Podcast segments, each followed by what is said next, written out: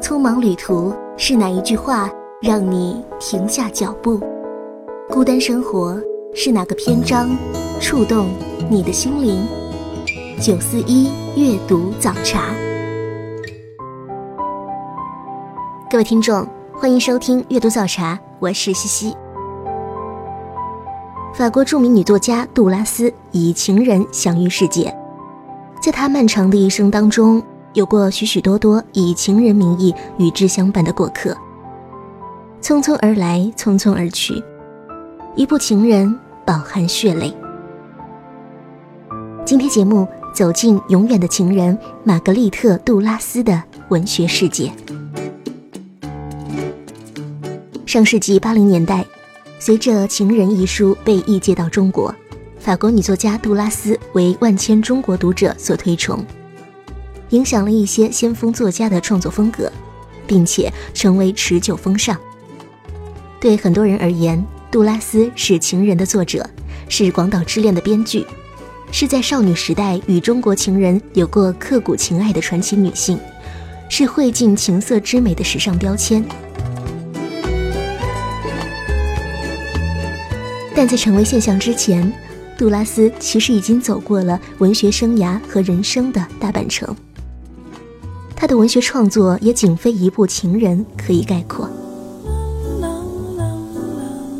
玛格丽特·杜拉斯原名玛格丽特·陶拉迪欧，一九一四年出生于印度。他十八岁时赴巴黎读书，虽然读的是法学、数学和政治学，但是他很快迷上了文学。在他还是小姑娘的时候，他就对母亲说：“他想写作，他要的就是这个。”在《情人》中，杜拉斯也提到过这件事情。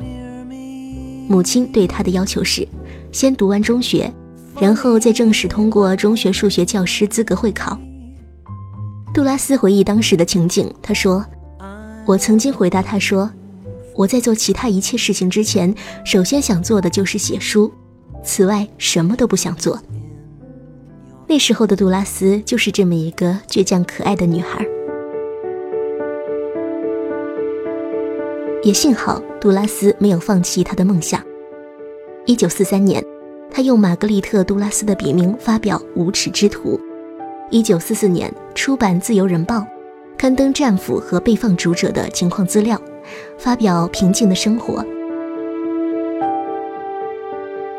他早期的小说《太平洋大堤》反映了童年时代的贫困生活，《直布罗陀海峡的水手》充满了镜头般的画面和口语式的对话。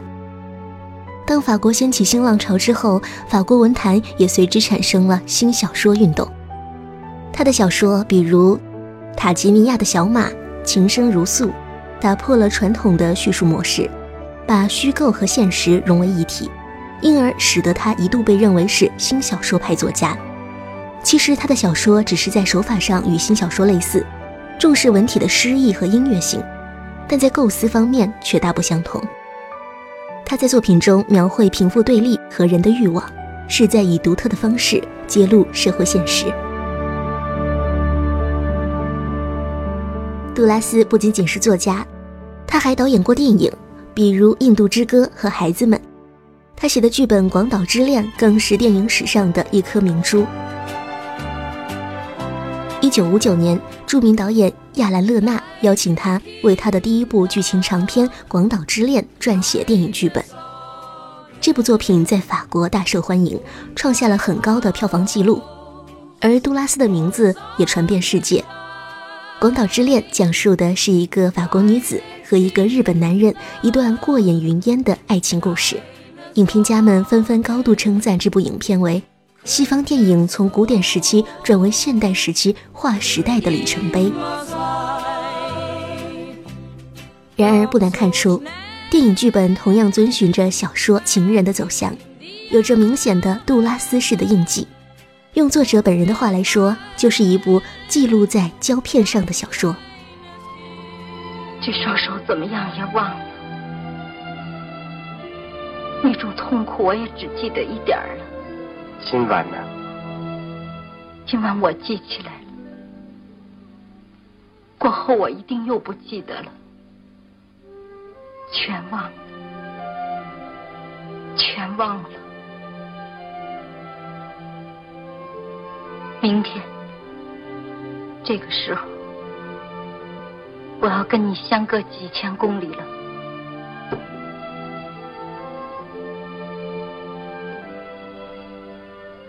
再过几年，我会忘记你的。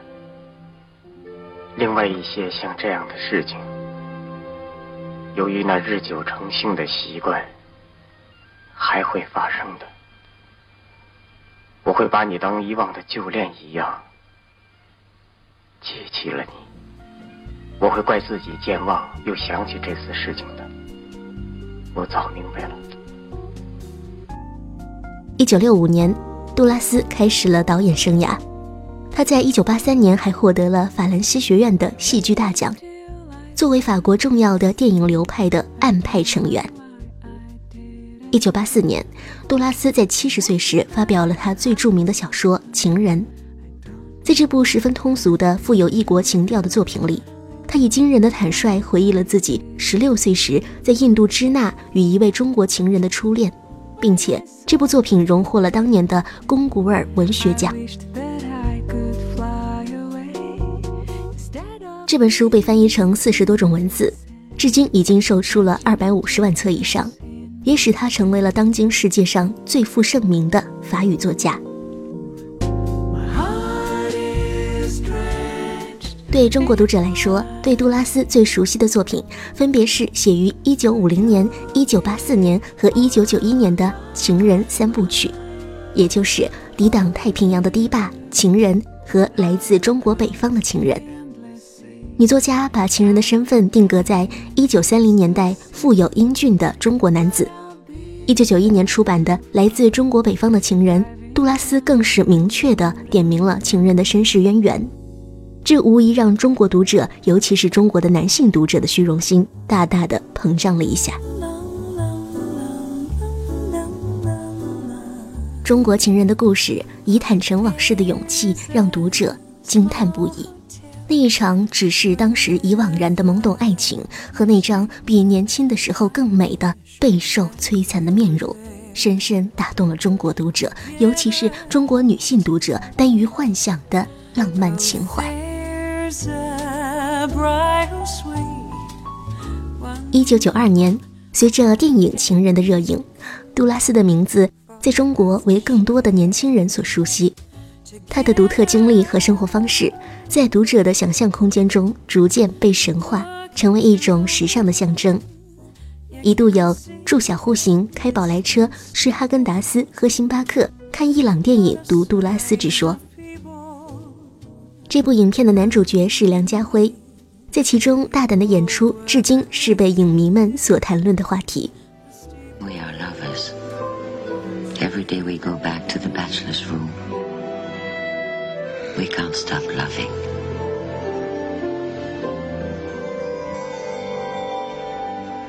He does nothing, only love. Is that what you want? Yes. 或许是情人的形象上沾了一点中国社会的影子，或许是他独特的个人经历和新颖的语言表达吸引了中国人的好奇心，也或许是激发出广大中国女性对欲望的潜在渴望。总之，杜拉斯的情人风靡了中国的一个时代。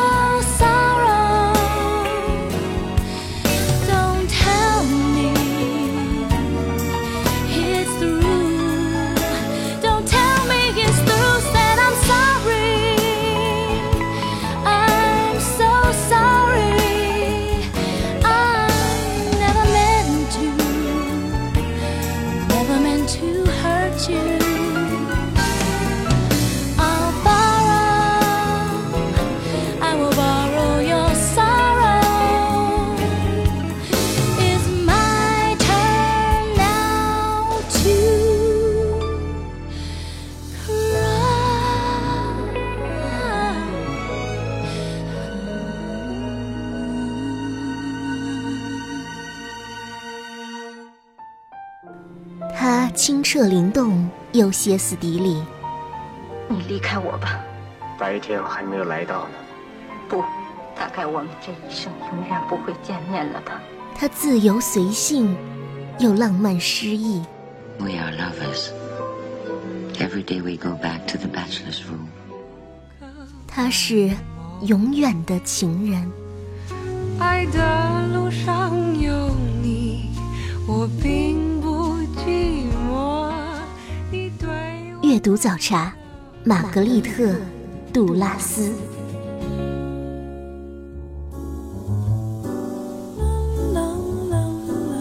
阅读早茶，今天说到的是杜拉斯。为什么杜拉斯对情人的形象这么执着？为什么每一部小说当中都会提到童年生活？为什么故事的结尾总是以分离的悲剧告终？一切的起源还得从作者本人独特的自传性写作说起。一九五零年，杜拉斯以抵挡太平洋的堤坝一举成名。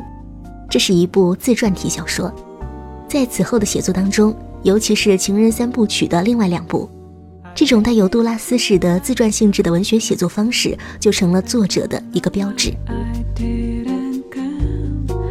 首先是《情人》，杜拉斯曾宣称，《抵挡太平洋的堤坝》是一部小说，而《情人》是叙述，是自传时的记忆残片。《情人》这部作品是他写作生涯当中的最高成就。另一部作品来自中国北方的情人，则是二者的升华。杜拉斯在记忆当中把故事美化，把人物美化，把情感美化。杜拉斯常常喜欢从经历取材写成作品，不过从经历到作品，并非是立刻写成文字，而是有一个过程的。他是把经历的碎片纳入他的哲学当中，而不是把哲学纳入他的一段经历。关于亲情，杜拉斯对于童年和少年的经历始终耿耿于怀。十八岁前的杜拉斯都是生活在他出生的地方。在回忆中，他感慨说，那段日子完全处于黑暗之中。在殖民地的生活背景下，父亲早逝，母亲一个人挑起整个家庭的担子，来自于社会、家庭和种族的优越感带来了无穷的压力，也让母亲和整个家庭变得有些畸形。比如，母亲对大哥偏爱，却对杜拉斯和小哥哥采取漠视态度，整个家庭形成两个阵营。七十岁的杜拉斯在情人当中仍在讲述着这段关于毁灭和死亡的故事，关于这一家人的故事。作者对亲情的理解分成两派，也就是对母亲和大哥的恨，对父亲和小哥哥的爱。他说：“这恨就隐藏在我的血肉深处，就像刚刚出生只有一天的婴儿那样盲目。”杜拉斯在对爱绝望的时候表达的，也许就是恨吧。极端而坚强的奇女子。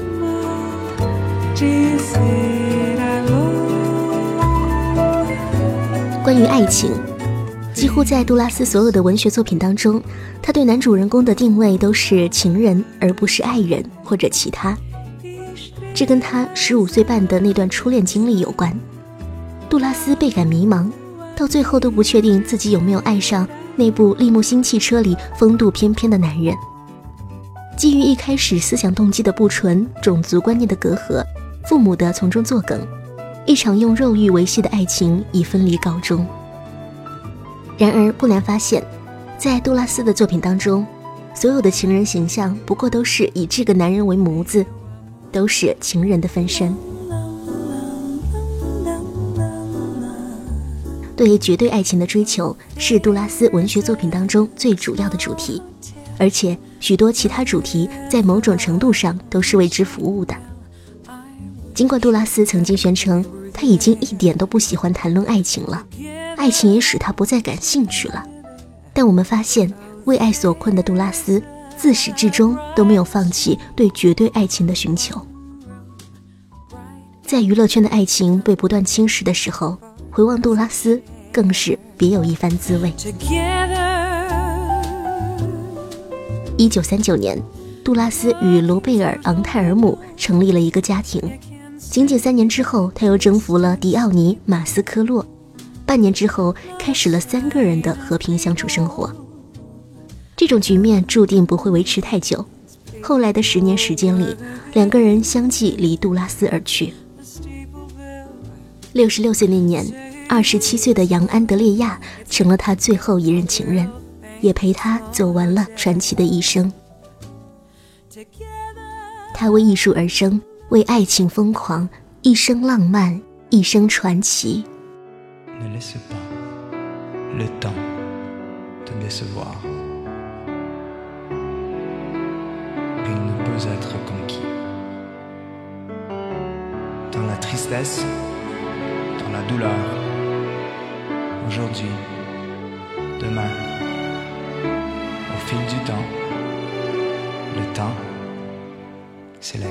也许我会再遇见你，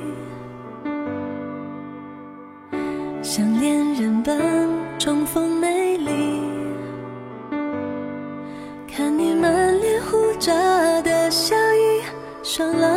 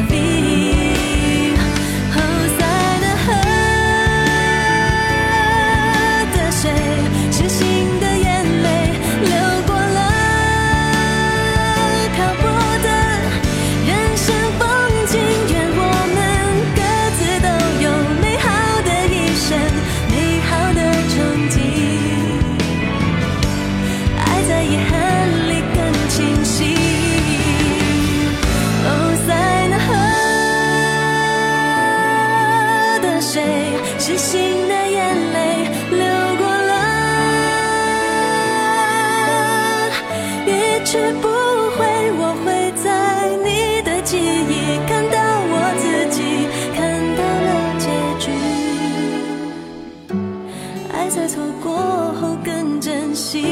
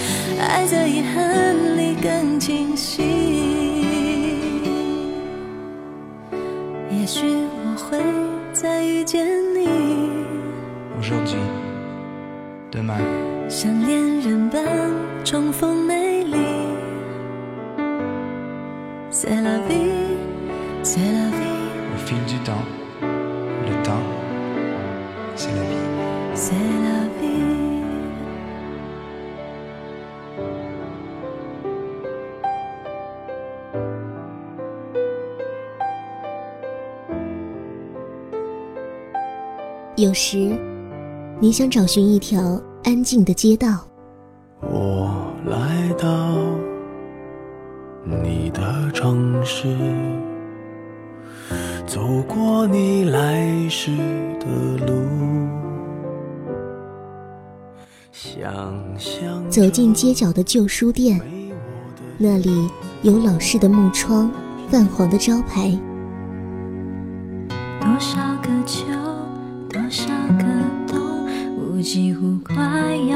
要被治愈好，但还是会只因为一个重复的话题就无心自扰。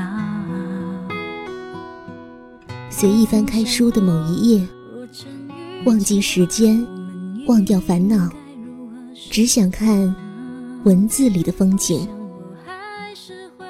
在您耳边的是九四一阅读早茶。若不想问，若不想被通知到，就把祝福留在街角。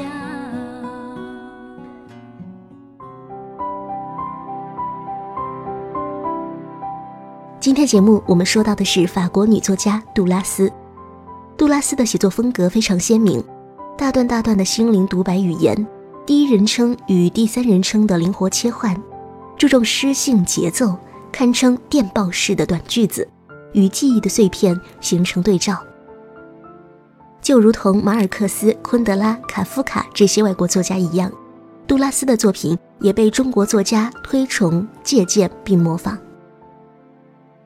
著名作家王小波曾在文章当中写道：“到了近四十岁时，我读到了王道乾先生翻译的《情人》，又知道了小说可以达到什么样的文学境界。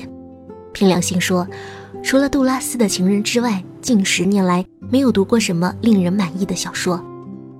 乔治·奥威尔的《一九八四》，还有些别的书，这些小说对我的意义都不能够和《情人》相比。”这本书的决定美好之处在于，它写出了一种人生的韵律。由于杜拉斯的小说打破了传统的叙事模式，他一度被认为是新小说派的作家。所以他的作品很快就进入了中国学者的视野。他最早被翻译到中国的作品是王道乾翻译的《情深如诉》。一九八四年，《情人》获得当年的龚古尔文学奖，引起了世界对杜拉斯的关注，中国也不例外。在一九八五年至一九八六年，出现了杜拉斯作品的出版高潮。一九九九年至二零零零年，有三十种杜拉斯作品和关于他的传记还有研究著作被翻译成中文。其中比较重要的有漓江出版社的四卷本《杜拉斯小说丛书》，作家出版社的三卷本《杜拉斯选集》，春风文艺出版社的十五卷本《杜拉斯文集》，还有上海译文出版社在零五年隆重推出的名家翻译的杜拉斯作品系列，迄今为止共出版了十九种，并多次重印。杜拉斯对中国作家潜移默化的作用是有迹可循的。死亡、情人、往事、尘染、战争、欲望、疼痛、饥饿，这些杜拉斯世界的关键词，在有意无意间已经成为了中国作家某一时期的自我标签。尽管杜拉斯的影响更多的还是概念的、印象派的。杜拉斯对中国年轻一代女作家的影响尤为深远。比如安妮宝贝，不管是他文中直接提到杜拉斯的频率，他文章中的充满句号的文本样式，都能够看到杜拉斯的深刻影响。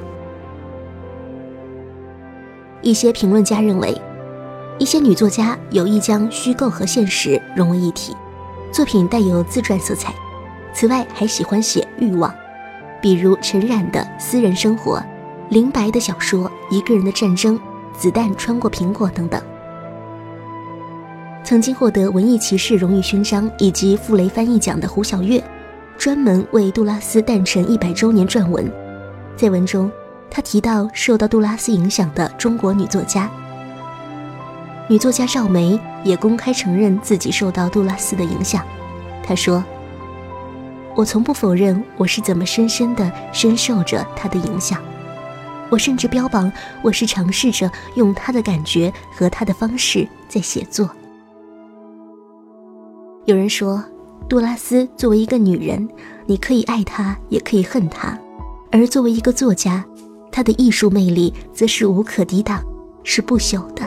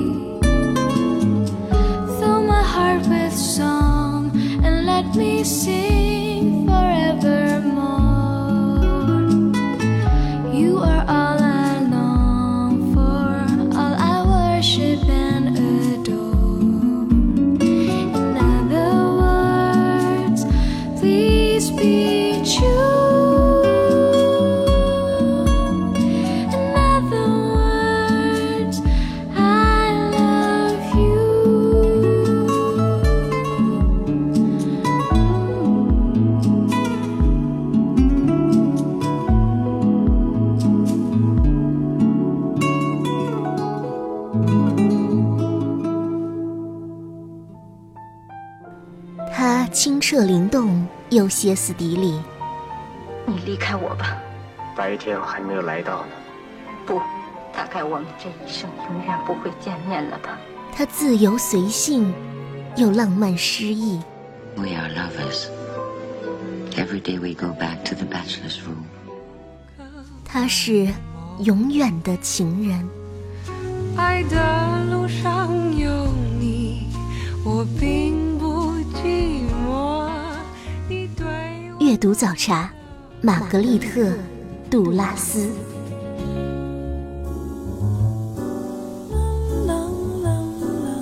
您正在收听的是阅读早茶，我是西西。继续说到玛格丽特·杜拉斯，杜拉斯是一个非常风格化的作家，文本气息非常独特，个性鲜明，既清澈灵动又歇斯底里。这种独特性是别人无法模仿的，甚至是空前绝后的。无论人们是喜欢或是厌恶，可以确定的一点就是，在法国乃至全世界，杜拉斯热从未减退。在他去世之后，仅仅十五年，作品就被纳入法国加利玛出版社赫赫有名的七星文库系列。这个系列专门收录经典作家的作品，位列其中意味着已经进入了文学的万神殿。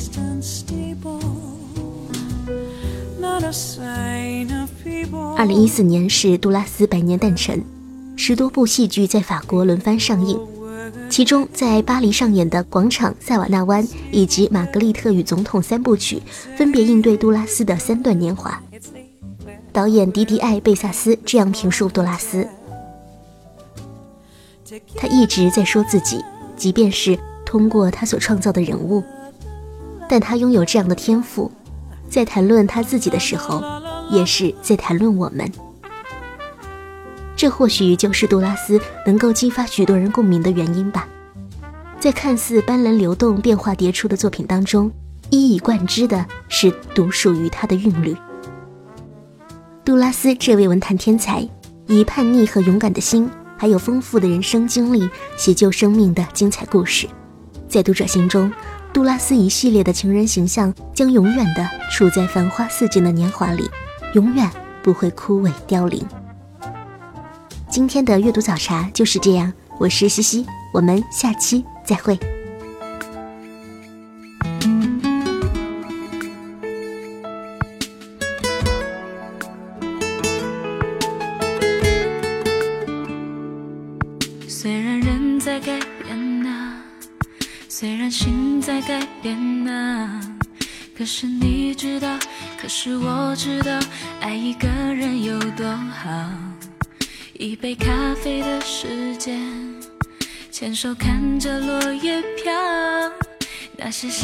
心，那些想